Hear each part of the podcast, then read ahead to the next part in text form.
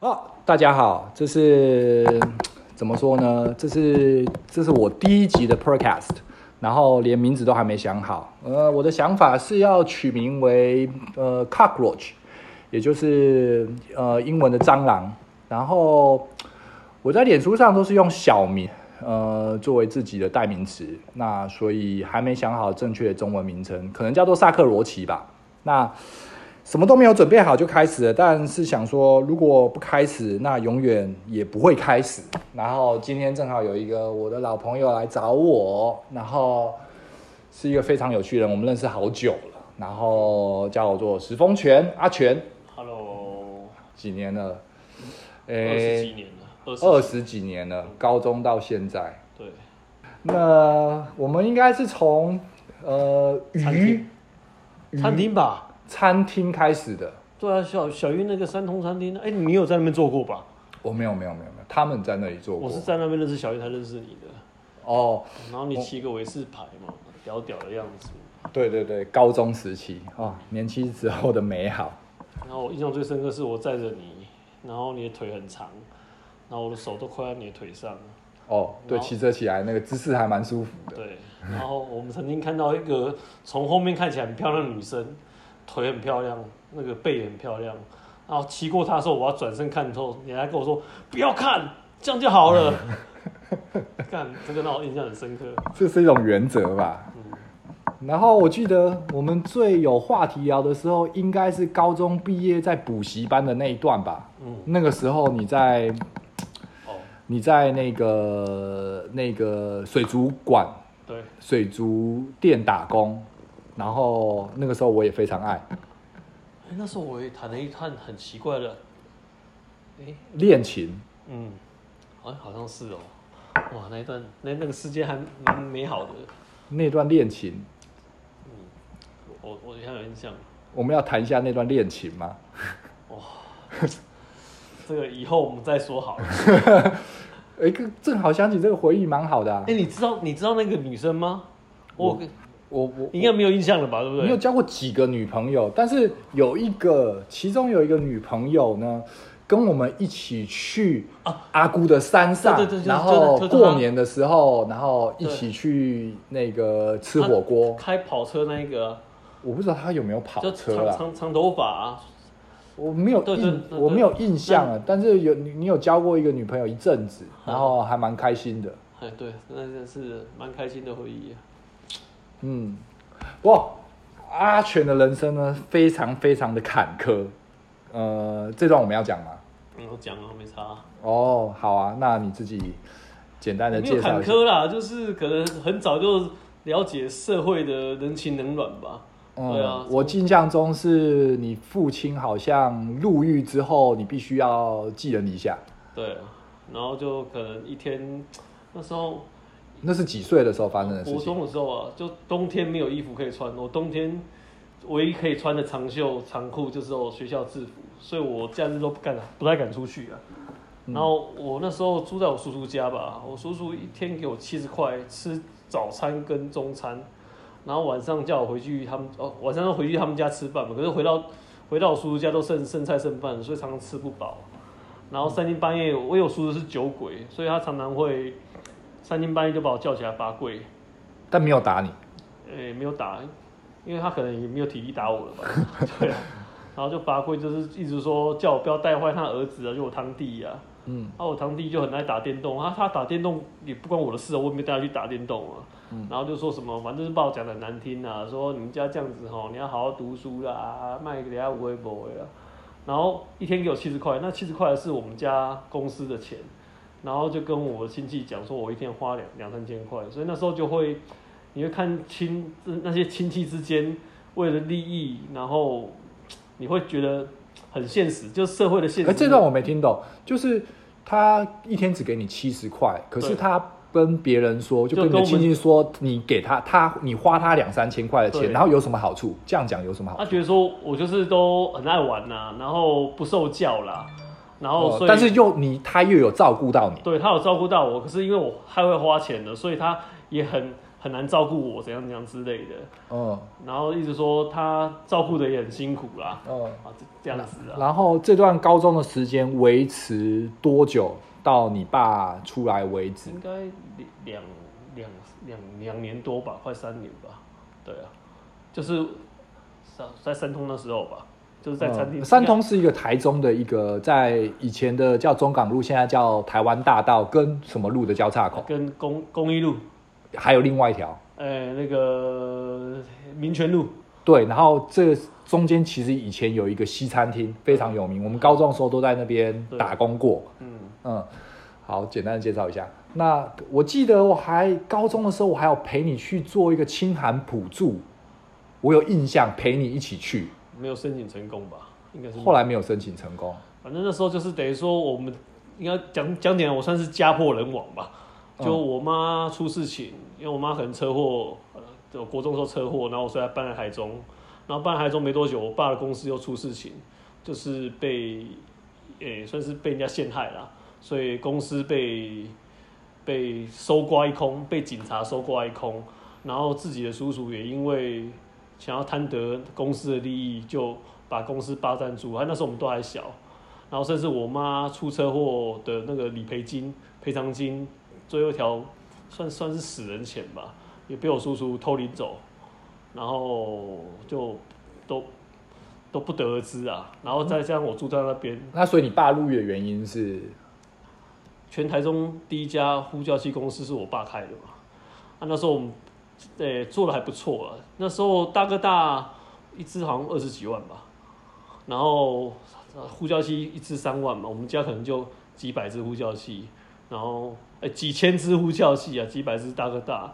那那时候就很多人就会拿机子来当来当钱吧，就是我现在欠钱，我就拿机子可以，我压机子压在这边就可以拿个五千，借个五千一万。那我爸那时候收了很多这种东西，就后来有小偷集团就是。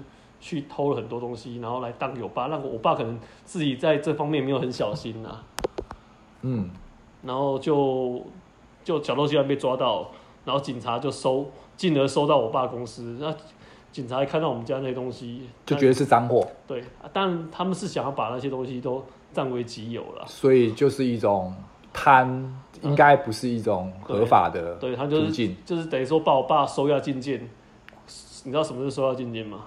呃、嗯，你解释一下。两个榻榻米的大小，没有任何窗户，你要关在那边，吃喝拉撒睡都在那个房间，在那个地方一年，就是要逼供，要我爸承认那些是赃货，然后他才有办法摊走，因为他已经把他们已经把那些东西都卖完了。哦，已经都已经卖掉了，所以，所以就只是他如果不去让你没有你招供，对，他就完了。啊，这个东西其实当当下其实要处理这种事情很简单，就是只要你。进去之前，你你只要送钱送的对，应该我爸就不会有事情。啊，我我叔叔他本身是有这方面的知识，可是我觉得我叔叔是故意不让我爸出来的吧，因为我爸出来就没得搞了，所以、哦、所以这个就是变有点冤枉了。对，我爸我叔叔这边没有处理好，也不也也不想办法救我爸出来，那我爸也这样子被、嗯、被被搞了一年。你像你你在那种地方关一年，你能不承认吗？所以白白被关了。一年的收到禁见，收到禁见一年后又被关一年，啊，其实他都是算是冤狱吧，对啊，他、嗯啊、出来的时候所有东西都不见了，对啊，大致上是这样子啊，哦、真的很惨。这边要大概解释一下，可能很多年轻人不知道什么，真的叫做大哥大的东西，就是现在手机 smartphone 的代名叫做黑金刚，然后那个时候的那个大哥大是可以打人的。哦，那一次很贵，一次可以打人，可以敲人家头。刘德华电影里面有，然后再来就是 BB 扣，我记得我也有过。嗯，然后大家可能要 Google 一下 BB 扣这个东西。那应该是民国几年了？嗯、民国八七十几年的事的事情吧？民国七十八，哎，二十，我十八岁，我今年几岁啊？我今年四十四岁。嗯，四十四减十八多少？我们的数学都不好。你好，是是。真招。十八，二十六年前的事情。二十六年。那像一一百零九减二十六，民国八十三年的时候，民国八十三年的事情。嗯，对啊。我记得你做过很多事情嘛，其实就是有印象中你在求学阶段的时候就一直在工作，因为当然就家境就的问题，所以必须不不断不断养活自己。做了哪些工作？然后我们简单介绍一下。餐厅啊，我最喜欢做业务啊。可是我是刚好就是我很讨厌，因为我其实是个很内向的人，可是我觉得内向太吃亏了，所以我要想尽办法就做餐厅服务业，然后进而想要做业务，业务差不多做了二十几年吧。嗯那在做业务之前，就还没当兵之前，都是做餐厅，然后便利商店，然后甚至沿街叫卖的业务，就是每天卖不一样的那种的那种推销员。卖什么东西？每天都卖不一样。今天可能卖剪刀组，明天可能卖菜刀组，然后后天可能卖那个吸尘吸尘器，小型吸尘器，就每天卖不一样。那就推海推车，然后今天来金明一街，好像这条街扫街，这样卖。对啊，嗯，然后水族馆打过，然后我记得你还有去五金行，哎，五金行做卖过什么防水，应该是说做外务啦，送货的，嗯，那还做过药，卖药，对不对？对，那，就是保健食品，然后还有 KTV 机，就是音响类的，然后幼教类的业务，宠物卖宠物呃用品的业务，然后还有广告做广告，呃网网页的业务。嗯，然后再就是建材，嗯，然后最后才做保险经纪人。哦，对对，今天我们要讨论的那个重点之一，也就是呃保险相关的一些简单的知识。那然后这算是一个你现在目前找到的是一个终身的事业，感觉是是一个你觉得这个水温对，然后又舒服，然后又帮助到人的一个一个好工作。现阶段说舒服，其实不舒服，只是说之前的工作，业务的工作，其实它不会让你赚到钱，它会会让你赚到钱，可是不会让你致富。而且，其实业务是一个认识人脉的。那后来来做保险经纪人，哎、欸，他有点是自己创业，因为等于自己就是当老板。那我加入这个行业是因为觉得说，后来结自己结婚的关系吧，觉得这个东西还蛮重要的，而且。懂跟不懂会差很多。嗯，打断一下，那个你刚刚说你原本就是一个很内向的人，那所以经历过我们刚刚讨论的那些，不是讨论，就是我们聊的那些你做过的一些工作，嗯、那那那些工作就会让你转换成一个比较能言善道的人了吗？还是就还是一样是一个内向的人，可是比较能够跟其他人做沟通，比较比较容易表达自己，比较会表达自己。那也比较能了解别人想要听什么话，嗯、想要讲什么事，嗯，就这个对于在你现在做保险这块是有一个很大的帮助喽。嗯，算是吧。对啊，就是、嗯、你应该知道说，像做业务最主要，其实业务不是会很会讲话，是你很乐于分享之外，还能想办法解决人家问题，嗯、你才有办法做业务最主要的目的是这样子，而不是卖东西。很多人会觉得说啊，做业务就是要很会讲话啊，很会卖东西。可是事实上不是这样子，嗯、而是说你有办法去协助到人家处理他没办法处理的事情。嗯，那卖不卖东西那是一个过程而已，那只是其中一个环节。最主要是你能得到人家的信任，我觉得这才是做业务的根本吧。嗯，今天呃是今天我们本来要是浅谈的一个东西，我自己因为没有列一个嗯、呃，今天想要访谈的过的的的重点。不过呢，是我自己觉得很受用的，就是当然阿全是一个我老朋友，所以他当然说什么呃就相信他。其实一般我们遇到的保险，也就是啊你表哥、你表姐、你妈妈的同事什么卖什么东西啊，你就就就照单全收了。可是。是我在听到他谈论那个保险对我实质上有的帮助的那个时候，我觉得那个东西是有触动到我的，也觉得有实际上的帮助。然后对我来说，就是我以前有做了十几年的摄影相关的工作，可是我现在转职为呃装潢木工，然后这个保险呢，实质上就帮助到我这段时间受的一些小伤啊，一些小体伤啊，看了一些小病上面实质上的作用，所以。我们今天聊的一个主题，其实就是一个叫做产险，嗯嗯，然后关于实支实付的这个部分，哦，嗯，其实保险是这样子，为什么很多人讨厌保险？是因为你接受到的讯息都是一直都不是不是你想要的东西，可是你想要的东西，业务员都不愿意讲，或者是他就是讲一些你不想听的东西。嗯，那还有一个就是保险经纪人跟一般就是其中一种保险种类的业务又有什么样的差别呢？我们先讲这块好了。哦，一般我们认知的业务员，他的老板是保险公司。假设我今天是国泰人寿，还是三商人寿，还是富邦人寿的业务员，那我的老板就是保险公司嘛。嗯。那保险经纪人的业务员，他的他的老板就绝对不是保险公司。那是不是经纪的公司呢？经纪人公司可能只是个媒介。就像我常常跟朋友说，我的老板其实不是保险公司，也不是哦，也不是经纪人公司。经纪人公司它是个平台，我老板就是我的客户。嗯、那我们的出发点就会不一样了。假设我今天老板是保险公司的话，那保险公司他一定会卖。他想卖的东西嘛，嗯，就是、当然就推一些他们觉得有赚钱的商品，而不未必是对于客户本身有帮助的产品。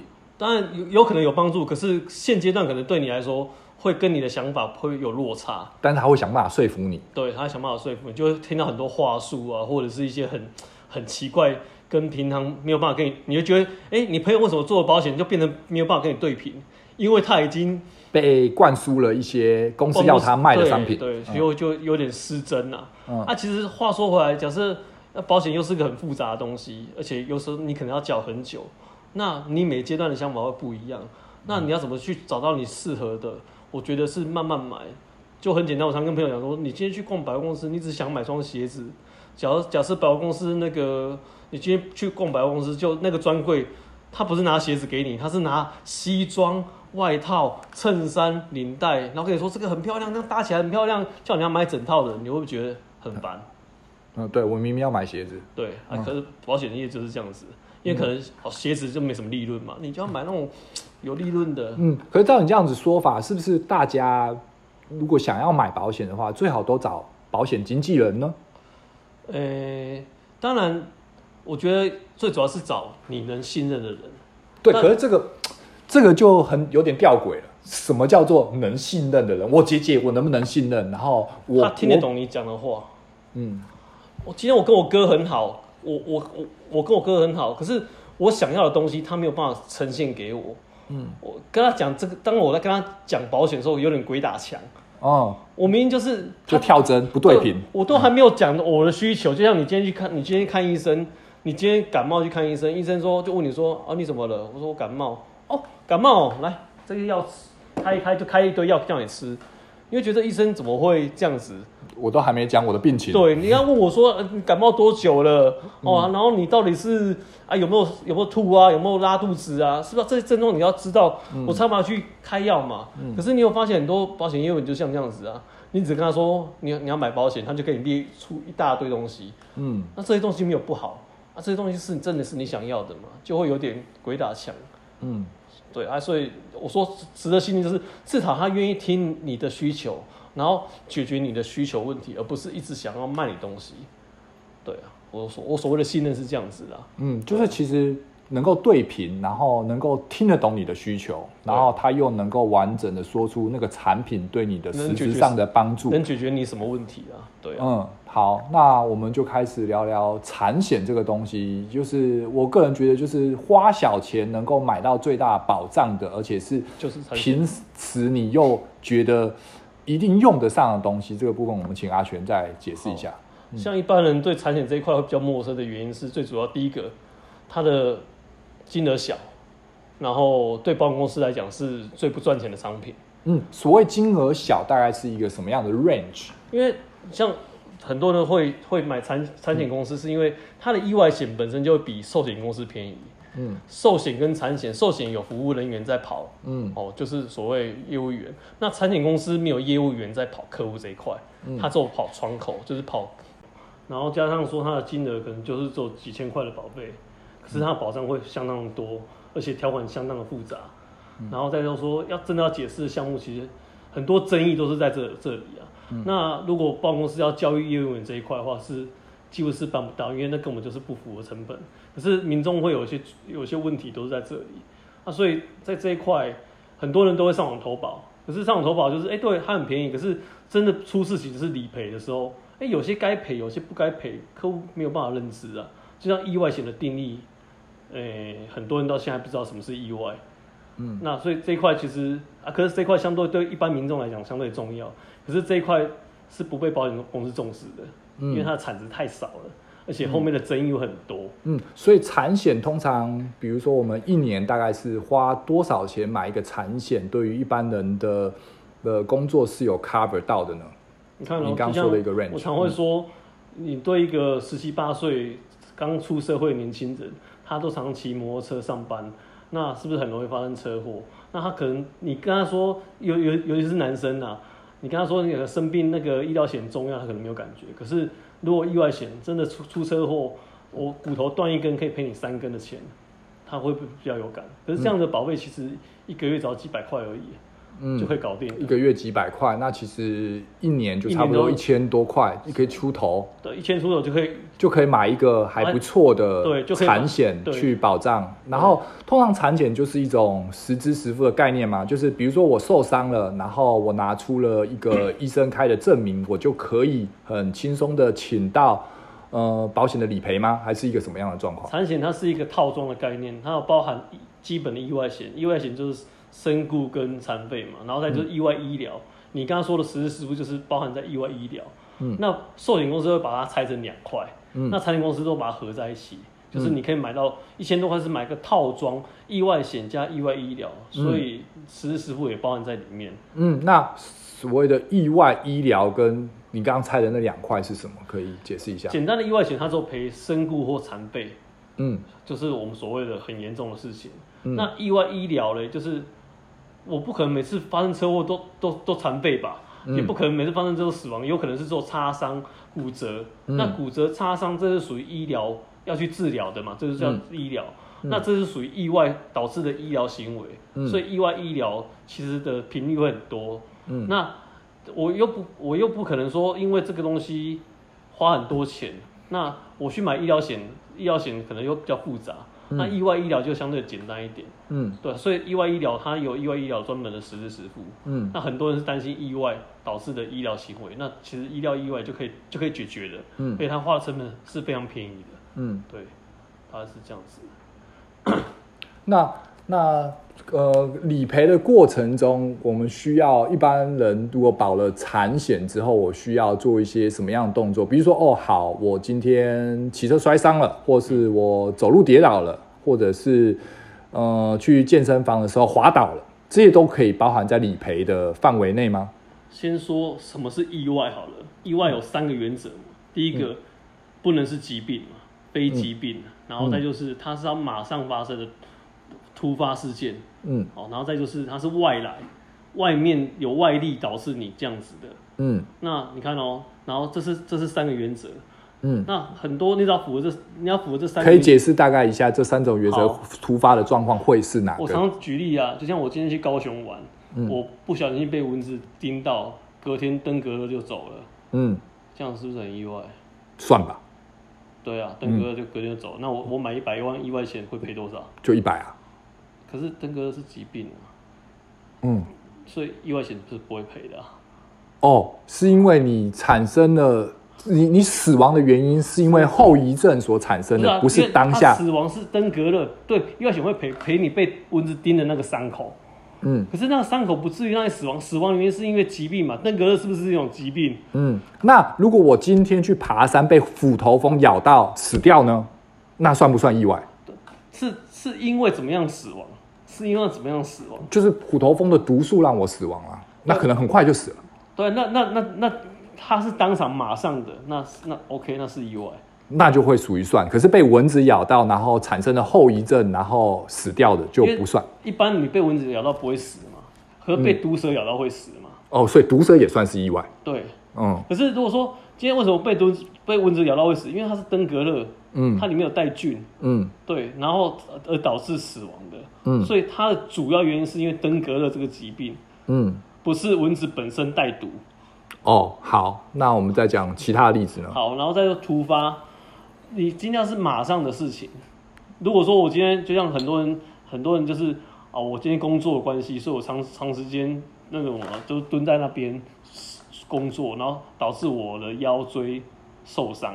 嗯，它不是马上性的，那这个后面意外险它就不属于意外险。嗯，就是长期累积下来的东西。但是如果我是在工作中爬楼梯跌下来，这就算是意外。对，因为它马上嘛。哦，对对对。因为我之前呃得到理赔的就是这一块，就是工作中爬楼梯然后摔下来，然后手受伤了，所以这是一个符合理赔的范围之内。对，然后再就是外来、嗯、外面外力导致的。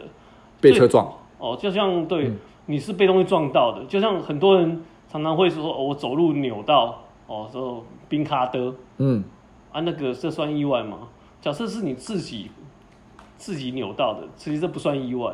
可是当然，意外险因为你的诊断证的开法，有些有些医生会为了让你好请你保险，所以他会开挫伤、扭挫伤，嗯。那有挫这个字就是外力导致才会有挫伤，嗯，哎、啊，扭伤就不算了，对，嗯，啊，所以原则上你冰卡的，你这个就是人家说的拽到，这个是扭伤，扭伤九成都不是意外。嗯、如果你今天开扭伤去申请保险，然后办公室说你这不是意外，因为你没有外力，嗯，你没有撞击点嘛，嗯，啊，可是因为有时候医生是为了配合民众，因为你跟他说我要请意外险，啊，那医生就可以开个扭挫伤。可是，这实实际上，这应该他没有错这个字，因为没有东西撞他嘛。嗯，对，所以你要记住，你的诊断证明如果是扭伤的话，基本上意外险很难会理赔。当然也有可能会理赔，就办公室他心情好，或者是你应该保了十几年，他都没有赔你，他觉得好吧，就赔你一下。嗯，不然正常上扭伤，办公室可以跟你说这不是意外。所以，但但比如说是，嗯，我我走到马路上，马路的路不平。很多人会这样的事件申请国赔嘛？我摔倒，或是人口什么人口盖高了一阶，我骑车经过去摔倒，那倒了，对，这就算了。你有倒嘛？嗯啊，我说冰卡都是你自己扭到，你没有撞，你摔倒，你有撞到地上啊，那就是撞击点啊。哦，你倒下来了，对你，你有撞击点，你撞击你撞击到地上了。啊，我刚刚说是凭空，你自己是不是扭到？可是你没有摔倒啊，你是。但是如果我冰卡都，然后我撞到头，我摔了，然后头撞到地了，嗯、这就算是意外。当然，一定、嗯、对哦，就接连产生的状况。你要符合这三个原则，意外险才理赔。嗯、然后，意外险为什么那么难赔？它不是只有这三个原则而已，它有很多除外或不赔的原因。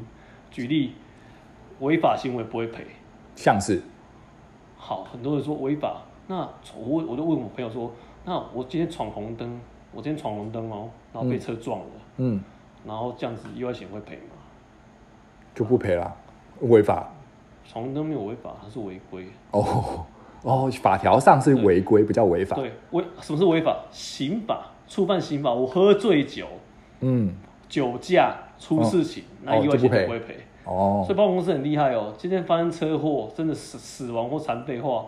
保险公司都会去调阅有没有酒驾的记录。如果你有你有酒驾，嗯、那我意外险就不用赔你了。嗯，好，这是刑法的问题。你有违反违违违反刑法，然后再就是故意行为不赔。嗯，你看哦，光说这故意行为就很模棱两可了。嗯，何谓故意？就是像就像之前有很多案例啊，就像我今天为了去找我女朋友，嗯，那可我女朋友家里面锁住了啊，所以我就想说我我很想要找她。所以我就从旁边爬墙进去找她，就不小心摔下去。嗯，这样意外险会不会赔？这应该要赔吧。嗯，那保险公司说：“哎、欸，爬墙那么危险，你怎么还去爬？明知道这么危险，你为什么去爬？”嗯，所以我可以不赔你。嗯，所以这故意其实很多解释意思。嗯，哦，这个光这边就有很多争议点了。嗯，哦，故意行为不赔，违法行为不赔。嗯，然后再就是那个你从事危险运动，像自行车，嗯。机车、汽车竞赛行为，或者是是诶、欸，你像脚力那些比较危险的运动，你从事这些运动也是不会赔的。嗯，那比如说我参加三铁，这这算是危险运动？只要有晶片的。什么叫做晶片？那个参加三铁比赛或者计时的，会有一个给你晶片嘛？嗯，就是我今天参加跑步也好，哎、呃，今天参加自行车，嗯，自行车就是我说的自行车，然后那个那个比赛是有晶片计时的。那其实我，比如说我跑马拉松，就属于一种有晶片的。可是马拉松不是在它的危险运动里面。哦，马拉松不算危险运动。它危险运动是自行车、汽车、机车竞赛。哦，反正就是开赛车的概念嘛。可是，可是原则上说实在，就是假设我今天真的参加三铁，我真的摔车了、受伤了、骨折了，保险公司还是赔我啊？为什么？因为保险公司不知道你参加三铁啊。你在理赔上面没有写你参加三铁，你说我是自行车摔摔倒哦，所以简简单来讲就是，我就我就不要故意去写一个我去参加，除非你真的摔到上新闻了。哦，好，那没办法，是保险公司知道你是，或者是说真的上新闻有人死了，那你说这个保险公司会赔你吗？然后看一看新闻，今天你才花两千块就要赔你两百万，你觉得保险公司会不会看一下你这个是有没有什么地方不赔？他只要看到新闻事件，哦，你是在参加自行车比赛，那当然是不会赔。嗯，对，了解了。所以他有很多除外跟不赔的。嗯、那这些民众，我光业务员跟你讲这个，讲完可能要花三个小时，就我签个单子可能才赚你两百块。啊，这还不打紧哦，然后中间你还要一直问你问题，对，然后客户这么多，哎，那我这个会不会赔？那个会不会赔？你讲错不赔，是不是你要赔？对啊，所以卖这个真的是、嗯、吃力不讨好。对，可是说真的，你知道把这个东西服务做好，很多人就觉得，哎，我现在才花几千块，然后，哎，然后阿璇跟我讲这这样怎么赔，怎么样怎么样用，可以到时候赔了钱，你会觉得，哎，这很值得。可是为什么要这样做？这才能真正帮到帮得到你朋友。嗯、啊，说真的，其实这是也是一般民众比较需要的，他会比较有感的。嗯，因为花小钱，可是真的赔到你觉得对你有帮助。对，还是、嗯、可是保险公司一般来说他们很不会去付这种成本，因为这成本太高了。嗯，对，大致上是这样子。对，了解了。所以其实我们今天在节目中所介绍的这个东西，其实就是一般平常我们。呃，实际在过生活当中，除了这种重大疾病之外，这种就是你出门在外啊、工作中啊、旅游中啊所产生的这种各种不同的小意外，然后你却又可以花一点点小小的钱，比如说一个月几百块钱，一年差不多一两千块钱，其实你就可以买到一个很不错的保障，然后又是实质上你可以帮助了。当然，如果身故的话是另外一回事，因为其实享受得到不是你嘛。对，但是最主要其实也就是这些小伤，比如说你摔伤了，你车祸了，然后你真的呃摔倒，然后不能工作了，然后这部分是。呃，至少能够有一个在生活上有一个 cover，或者是负担得起你那一阵子去呃去医院啊，去哪里治疗的时候的连带的这些医疗费，因为很多的时候这些呃比较好的医院啊，其实都是自费形式的。那这种以产险来说，这种保险结构是可以直接 cover，就是你花了多少钱，然后你就申请多少钱。当然，它还会有一个所谓的上限的额度，是吧？对。就比如说，某些保险公司是一万，嗯、有些保险公司是三万不等嘛，三万五万，看你保哪一家的险。对。然后，呃，我知道可以改变这个东西的方法，其实也就是多保几家产险公司。嗯。这会是一个，如果你希望是一个比较好的照顾，对于自己来说，你就多买几家，嗯、就可以解决这个，比如说呃受伤上限的问题。如果你的工作算是一个某种程度很容易意外受伤的情况之下。是啊，而且你都你可能鸡蛋不要放同一个篮子嘛。嗯，意外险这种常会发生的，可是有时候发生的金额不是那么大，我可能就是因为假设我今天包扎后面附件，每次都花一百五，花可能去了十次花了一千五，然后我今天开收据开的那么辛苦，然后开诊断证明就请就请一千五，你就觉得嗯啊，好像很累。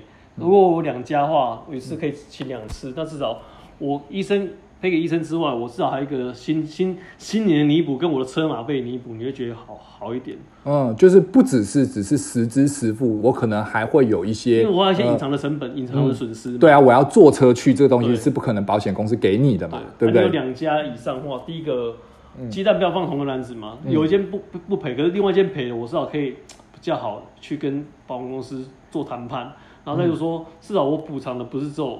给医院的部分，还有我一些隐藏的损失，我我也可以补偿，嗯，这样会比较好一点，对啊，嗯，所以我自己的规划是是有差不多两家到三家不等的的的产险的部分啊，我觉得这是一个呃比较好的一种规划之一。当然除了寿险之外，然后这个寿险部分我们可能下次有机会遇到阿群的时候再谈。然后呃今天的 broadcast 大概就差不多到这边。